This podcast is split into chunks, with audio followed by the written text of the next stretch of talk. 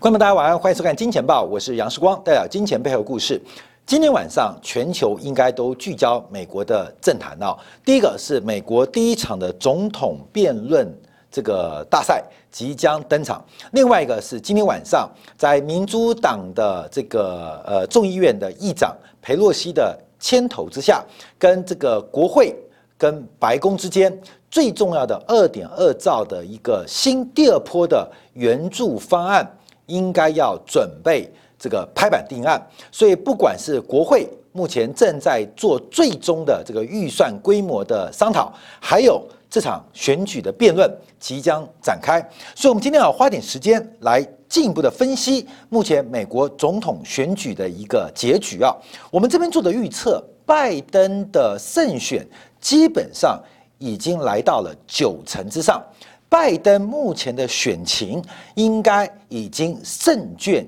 已握胜券已握，怎么做分析呢？我们最后在这个分析当中啊，跟大家来做一个观察。很多的民调它当然有误差的一个这个可能性，可是更重要的是，美国的选举是间接投票，所以它对于总统的一个竞选当中，对于各州的选举人得票数是可以我们用分割来进行计算的。这是截至昨天最新的一个。这个美国的民调已经把美国总统的当选啊，来进行了一个选举人票数的分析，总共会投出五百三十八张选举人票，那有其中过半两百七十张的选票就可以确认得到二零二零年白宫的大卫。好，后面我们要跟大家再做一个分析啊，因为事实上这个民调高，民调低。第一个要观察，其实从本世纪以来啊，民主党的得票数已经长期领先共和党。民主党在全国的得票数，就是普选投出来的票数，已经长期领先共和党。可是为什么会政党轮替？主要是在选举人票的制度之下，使得共和党仍然有。翻盘跟扳回的机会，所以今天我们不看单纯的民调，我们从选举人票目前在民主党跟共和党在拜登跟川普的掌握程度的过程当中来进行分析，就可以预测三十五天之后这个白天白宫的大位会不会有变天的机会。好，五百三十八张选举人票，两百七十张代表过半的发展。那目前观众可以从我们这个画面当中啊，从今天最新的一个民调数据，目前拜登已经掌握了是两百七十五张的选举人票，两百七十五张的选举人票。那川普目前只有一百一十九张的选举人票。那其中这个中立跟摇摆的州。大概还有一百四十四票，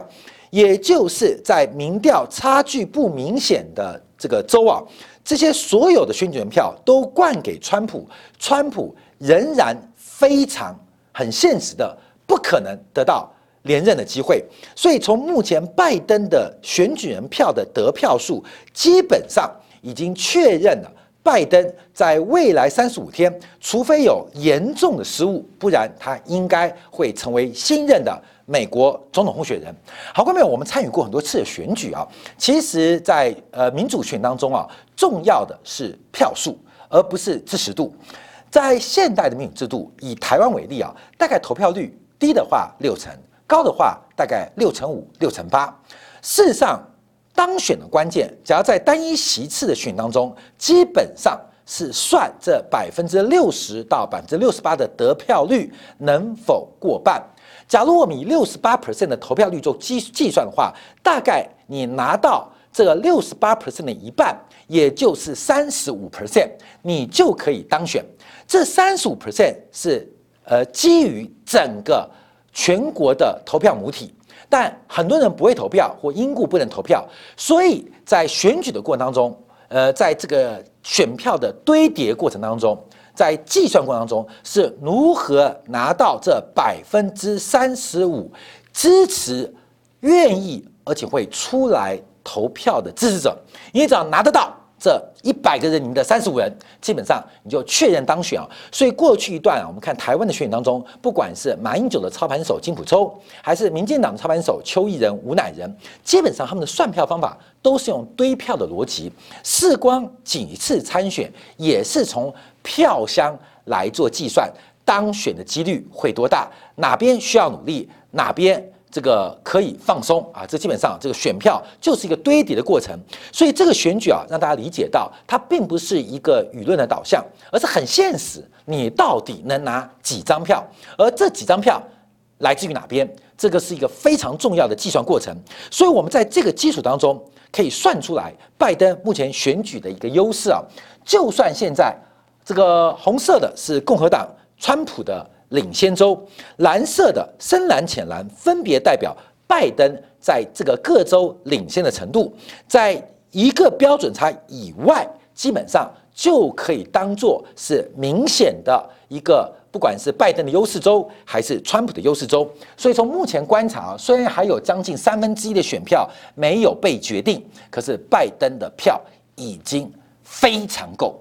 已经非常够啊，够到他可以选。一任半的总统，怎么说呢？我们从这个美国的选举做观察啊，其实拜登跟川普啊，他们各有各的支持度。像这个民主党传统啊，就是都会区，所以在大这个美国的两岸两岸啊，东西两岸啊，基本上是传统民主党的票仓。那共和党自由派跟传统的价值观，所以在中西部基本上在大陆地区是共和党的票仓。其实这个选举关键就看三个州，看三个州，第一个是宾州。第二个是密西根州，第三个是威斯康星州，这三州常常是美国民主党跟共和党选输跟选赢的重大关键，重大关键。所以，我们等一下从各州这个关键州继续分析的话，你会看到更清晰的整个目前拜登的优势。我们再举个例子啊，像这次一个叫亚利桑那州，亚利桑那州这美国等于是最南、最西南的州啊，这个过去七十年来民主党。只赢一次。过去七十年来，在总统大选当中，亚利桑那州民主党只赢过一次。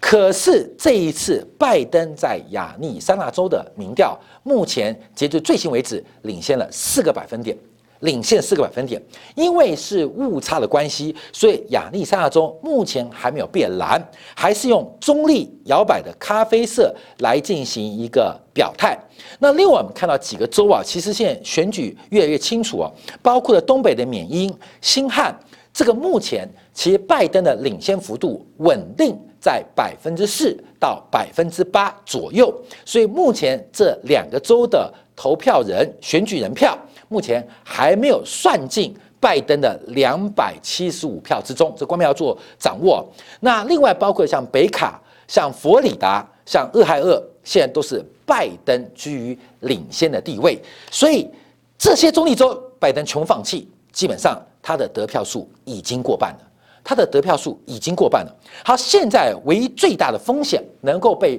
川普翻盘的就三个：宾州、密西根跟威斯康星州。我们把这三州啊打开来做分析，就是川普上一次能够扳倒希拉蕊，其实比并不是佛罗里达州的问题啊，主要是这三个州它是至关重要。第一个，我们看到宾州啊，宾州位在这边啊，关门在东北角这个宾州，宾州，宾州，宾州，宾夕法尼亚州啊。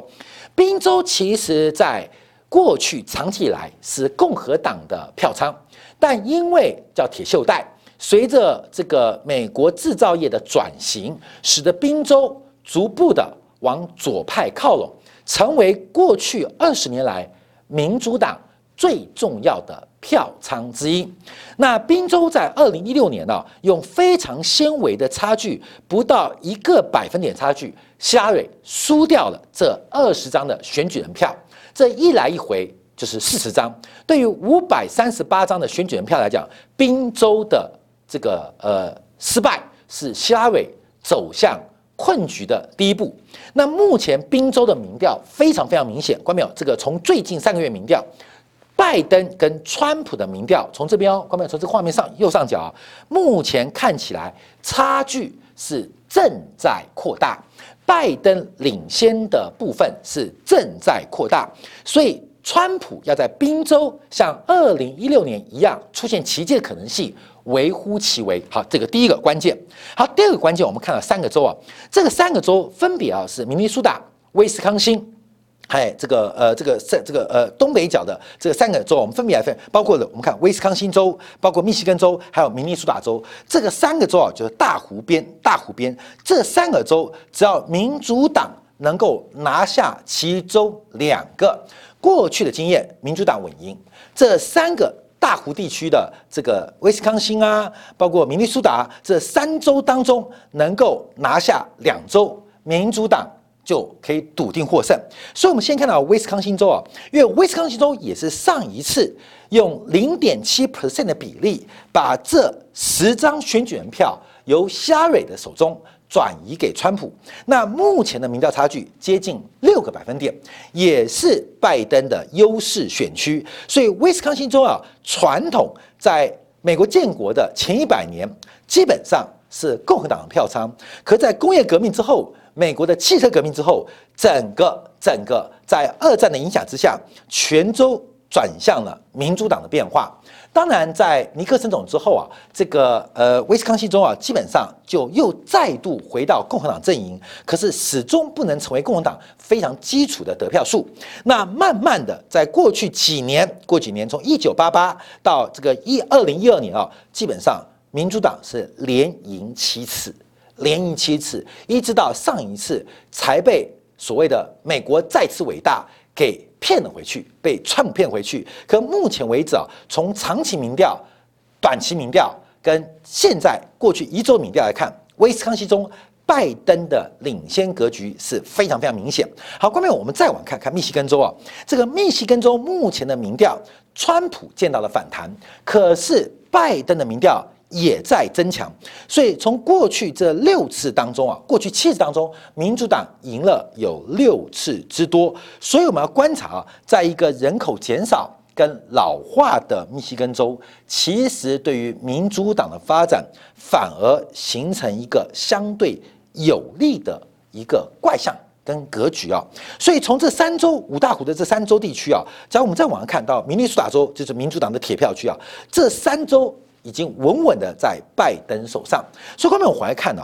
这个基本上啊，这个要对于拜登跟川普的选举做预测，从选举人票的掌握度，目前拜登的优势是非常大，是极为大，是极为夸张的领先，因为最有可能拜登甚至有可能拿到三百三十张选举人票，这是一个极大的优势，极大领先，可能。可以一雪二零一六年希拉蕊败选的一个这个惨状啊，所以这次拜登的优势是非常非常的稳定啊。好，各位，这次看总统选举啊，好，这是我们一个假设，这是我们一个判断。我们从其他的选举做观察，因为这一次啊，美国除了总统大选之外，参议员其中有三分之一要改选，众议员全面要改选。从这两个上下议会的改选当中，我们也看到同样的景况。这个上议院的参议院有三十五席改选，其中这三十五席当中有现任共和党的二十三席。可是我们看到，从最新的选情当中，可能这二十三席共和党既有的现任席位可能会掉五席之多，包括了亚利桑那州，包括了科罗拉多州，包括了蒙大拿州，基本上可能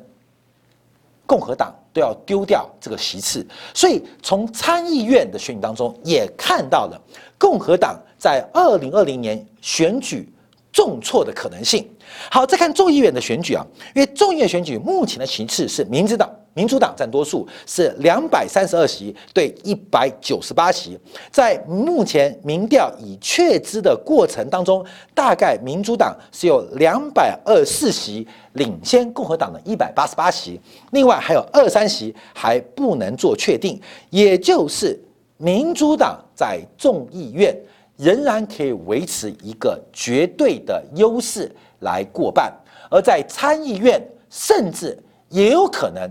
出现过半的发展，这是一个美国政治史上非常难得见到的。这个呃，包括了国会跟白宫再度由同一个政党来进行执政，所以不管从众议员的选举。从参议员选举再看选举人票，从选举人票的假设再拿参议员再来众议院的选举来进行验证，你会看到同样的结果，同样的结局正在发生，就是民主党正在准备迎接二零二零年的全面大胜。那最大的变数，我们刚才已经听过了，包括了宾州，包括了这个威斯康星州，包括了。密西根州，那另外包括了佛罗里达州，最近新冠肺炎的感染人数再度出现反弹。德州，连德州这个共和党最重要的票仓，川普领先的这个民调的调查都不足五个百分点，因为德州的新冠疫情。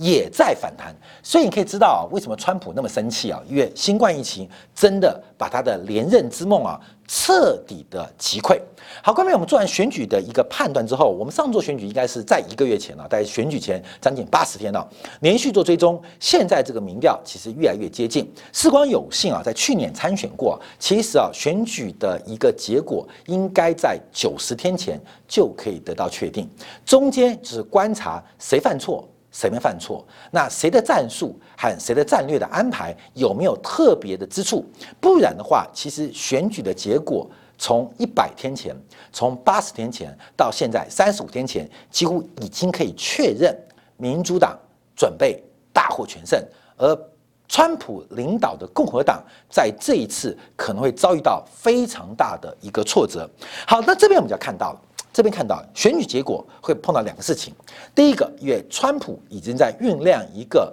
不愿意交接总统权力的一个市场的氛围跟气氛，所以川普假如落选，他有没有这个守法的态度或这个度量交出政权，这是美国宪政当中现在最大的风险。好，另外我们观察。总统的辩论在今天晚上。另外，今天晚上很重要的就是目前民主党的领袖众议院议长佩洛西跟财政部长卢姆钦正在进行第二次新冠疫情的援助方案。原来的共和党提出的是一兆到一点二兆的刺激规模，那原来的共和党。提出的是超过三兆的刺激规模，那现在在进行折中，所以民主党从原来三兆以上的规模逐步的进行退让。那最新的一个方案在昨天晚上是有二点二兆美元的刺激，包括了恢复每周六百美元的补贴失业的一个救助，对美国人发放新一轮的一千两百美元的现金支票。对于餐饮、航空、儿童康复中心提供救助基金，所以我们看昨天晚上啊，美国股市涨幅最大的是航运股，包括了航空啊，包括了邮轮啊，这个股票股价都出现大涨，因为新的救助方案应该会有大概率通过的机会。另外，针对邮政系统提供资金援助，还有包括薪资保护计划，还有包括两百八十亿美元又在疫苗的采购跟分发，还有另外对于个人防护装备。疫情影响所需提供二十亿美元，增加联邦的一个医疗补助，还有针对税收的减免措施，这是目前最新二点二兆美元的财政刺激方案。那当然，佩洛西啊，她现在放软。佩洛西啊是个俏杂布，后面就是很凶的女生，最近变得很放软。为什么？因为她的心情很好。从佩洛西手上最新的选情发展，佩洛西要再干。美国众议员议长，也就是美国民主党的这个领袖的位置是非常非常的稳固，所以他放软的原因是这笔预算会攸关拜登选上第一年美国经济复苏的可能性，所以佩洛西现在想的并不是跟共和党吵架，而是要替拜登当选之后为拜登创造一个非常有利的。财政环境，所以佩洛西啊最近很好谈，你知道吗？针对美国财政部长，针对共和党反对党领袖，佩洛西变成好好人，你知道吗？很好谈，立场虽然还是有部分坚定，但可以做退让。这跟佩洛西过去的态度不太一样啊？为什么？因为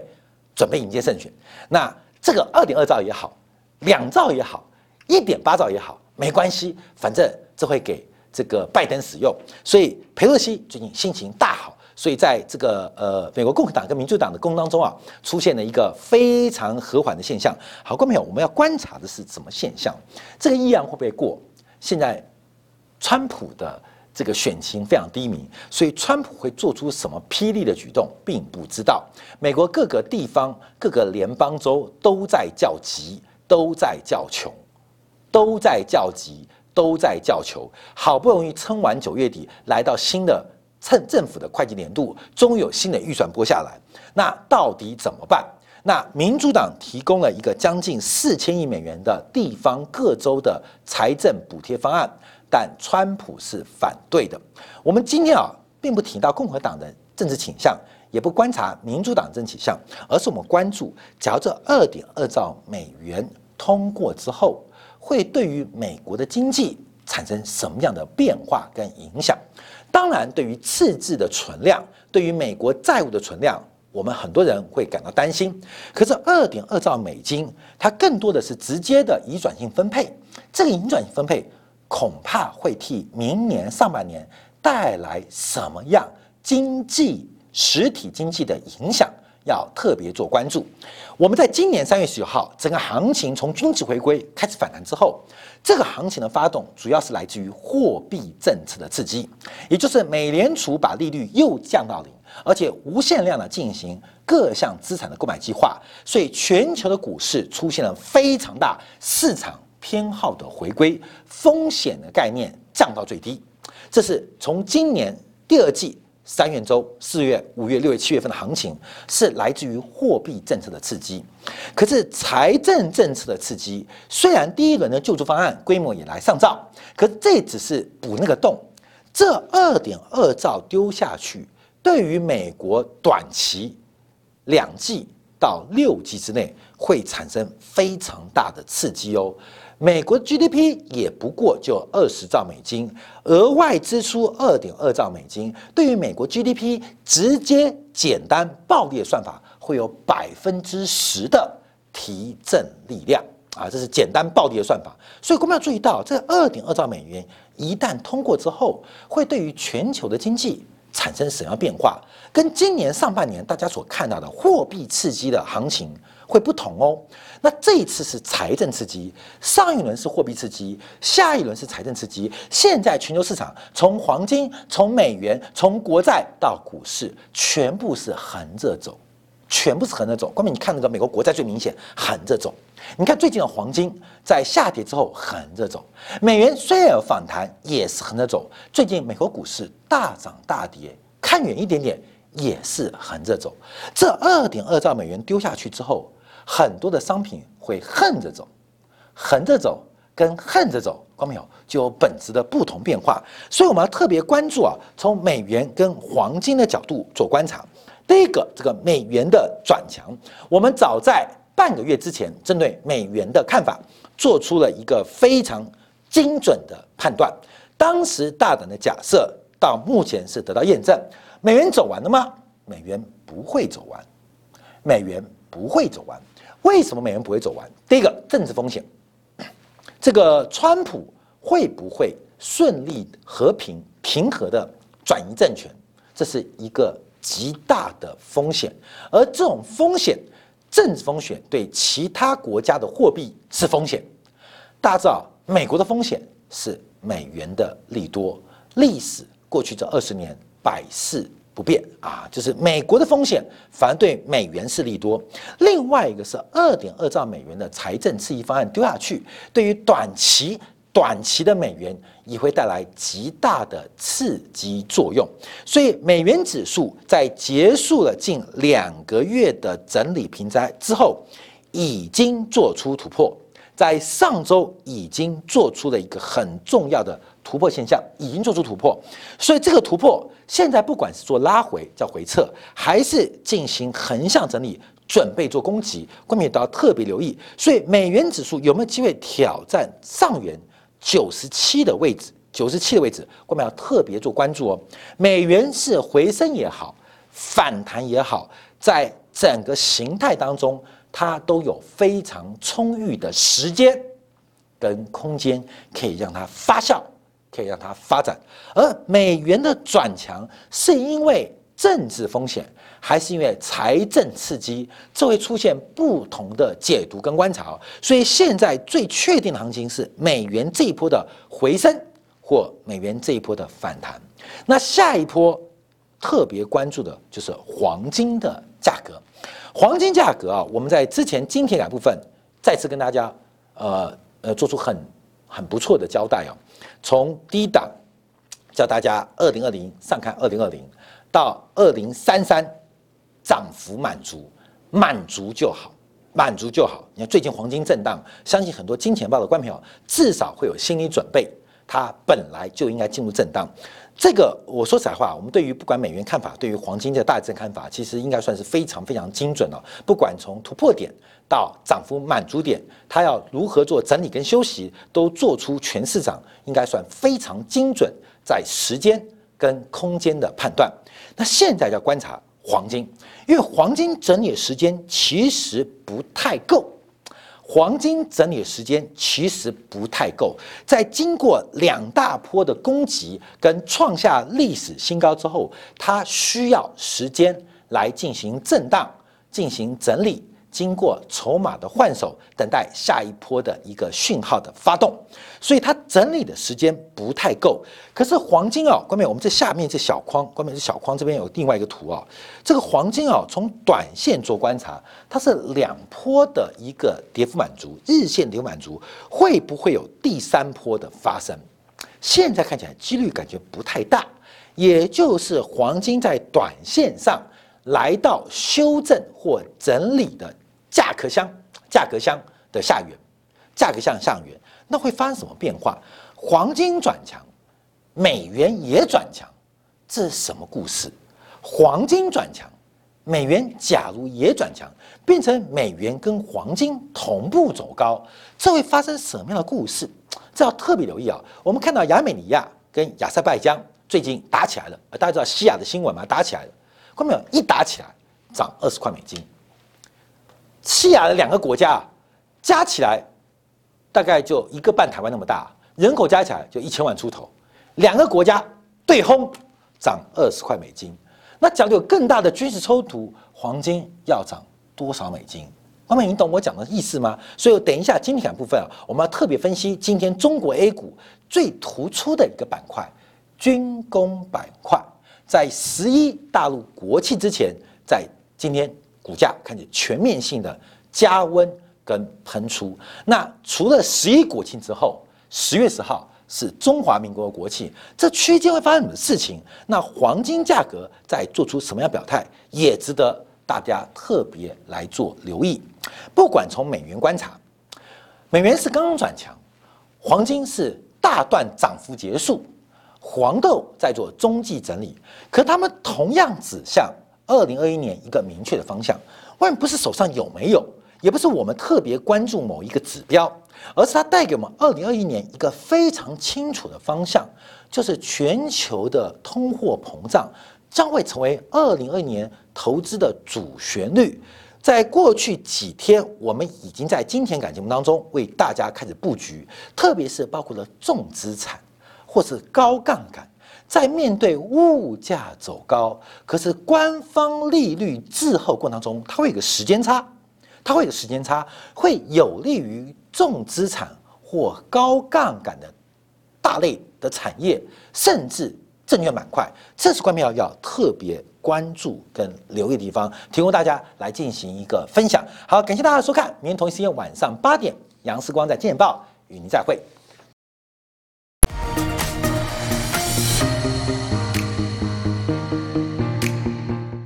假如喜欢以上的影片，记得订阅、点赞、开铃铛，已经关注我哦。